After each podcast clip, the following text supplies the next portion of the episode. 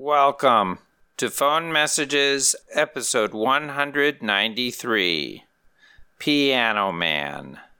My name is Paul Mason Fotsch. This week I play message number 29 from Chris Pearson. And it most likely comes from the fall of 1989 because I'm using a tape with messages that are out of sequence from the previous four tapes due to my sloppy archiving practices. The message is 15 seconds long. Here we go. song, you're the piano man. Sing us the song. Oh, Guess that's about it.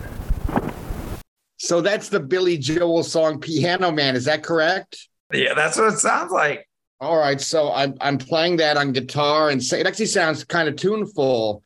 I wonder if I figured that song out. I was such a bad guitar player. I wonder if I had a book of that. Piano Man, that was from uh The Stranger. I'm I'm, I'm not a huge Billy Joel fan, but um, you know, he was a big deal when I was growing up. I remember when that album, The Stranger, came out. My mom had it, and also kids at school had it.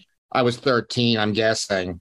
For a teenager growing up, learning about love, learning about all these different things, a simply written song, you know, can be very um, sort of perfect for the moments. I remember thinking that song, um, "She's Always a Woman to Me."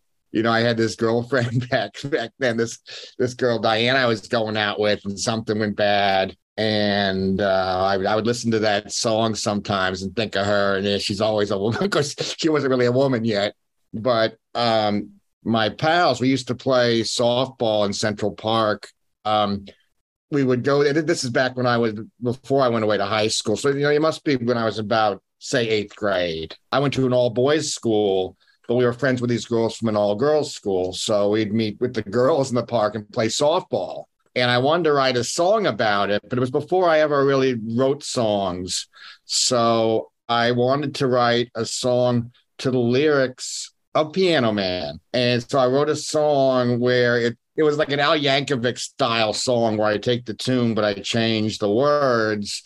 And I took Piano Man. I didn't know all the words, so my buddy Brooks Hansen wrote out the words for me, and he actually went out went on to be a famous writer. Brooks wrote out the words, and then he gave them to me, and then I changed them all. You know, so instead of, um, it was, it was just terrible. The only line I can really remember, um, he's talking about Davey, who's still in the Navy and probably will be for life. He's going around the bar with all the characters there. But I had a friend, Bobby, Bobby Edmonds. So I said, and there's Bob on second base, and he's still on the job. Something like Bobby's still on the job. I don't think I, I said for life, though. I probably had some other rhyme to it. It may have been the first song that I ever wrote, actually, was that parody song. Um, but that's what comes back to me when I think of Billy Joel and just sitting there feeling all sad and listening to She's Only a Woman to Me, thinking about my uh, pretty much my first girlfriend. She's all, no, always a woman to me. I'm sorry. She's always a woman to me. Yeah, that was a monster record, man. Piano Man was Billy Joel's first single to be released in North America and reached 25 on the Billboard Hot 100 charts in 1973. The song was also the title track of Joel's first album with Columbia Records, after his disastrous experience recording Cold Spring Harbor with Artie Ripp of Family Productions. Four years later, Joel's album The Stranger reached number two on the Billboard charts and boosted his popularity with hits like She's Always a Woman and Just the Way You Are. But it was Piano Man that became his signature song.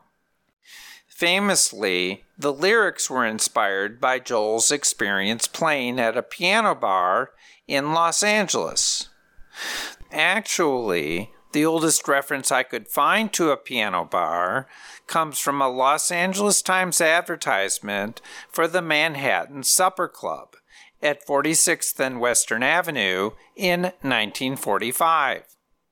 On the other hand, ads for cocktail lounges with a piano player can be seen in New York and Chicago papers from the early 30s, after the repeal of prohibition.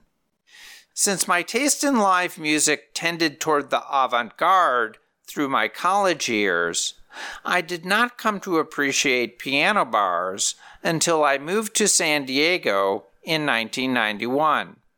There, I discovered the Red Fox Room on El Cajon Boulevard in North Park. With its red leather booths and wood paneled walls, I felt transported back to a time of taffeta gowns and fedora hats. Red Fox opened in 1966 as a classic supper club, combining a steakhouse with a darkly lit lounge for after dinner entertainment. The interior was enhanced by wood carvings purchased from actress Marion Davies' beach house and originally imported from a 16th century English inn. Over the years, the Red Fox Room featured several hosts behind the piano keys, but probably the most memorable was Carrie Baker, who started playing there in 1969. Before her lounge act, Baker had a career as a cryptologist during World War II and then joined the OSS, where she helped organize the Nuremberg trials and, in off hours, played bridge with General Eisenhower and tennis with Henry Kissinger. When I first visited the Red Fox Room, the crowd was mostly 55 plus. They took turns at the mic, putting their hearts into jazz standards with varying degrees of talent. Over time, the retro chic space attracted young hipsters, so that the last time I recall visiting, in about 2000, the average age at the bar had dropped 20 years. A similar mix of young and old grew to inhabit the other piano bar I came to love, Nye's Polonaise Room in northeast Minneapolis. Nye's opened in 1950 as a typical supper club, combining food and live music. In addition to the piano bar, another room hosted a polka band, which reflected the tastes of Central European immigrants who had settled in the neighborhood. Also, like the Red Fox Room, the beloved hostess on the piano Sweet Lou Snyder had an extraordinary past. At just nine months old, her mother was dying of cancer, which led her father, in a fit of depression, to shoot Luella and her three siblings, afterwards hanging himself in a silo. Incredibly, the children survived, but Luella had to wear leg braces as a child and in her later years walked with crutches, which sat beside her at the piano as she played. Lou began at Nye's in 1966 and cheered amateurs at the open mic until retiring in 2011. She passed in 2016 at age 81. And that same year, Nye's closed to make way for a large apartment complex. Fortunately, a year later, Nye's was reopened in part of the original building, which had been preserved by the new development. Carrie Baker ended her 33 year run at the Red Fox Room in 2002 and died in 2011 at age 91.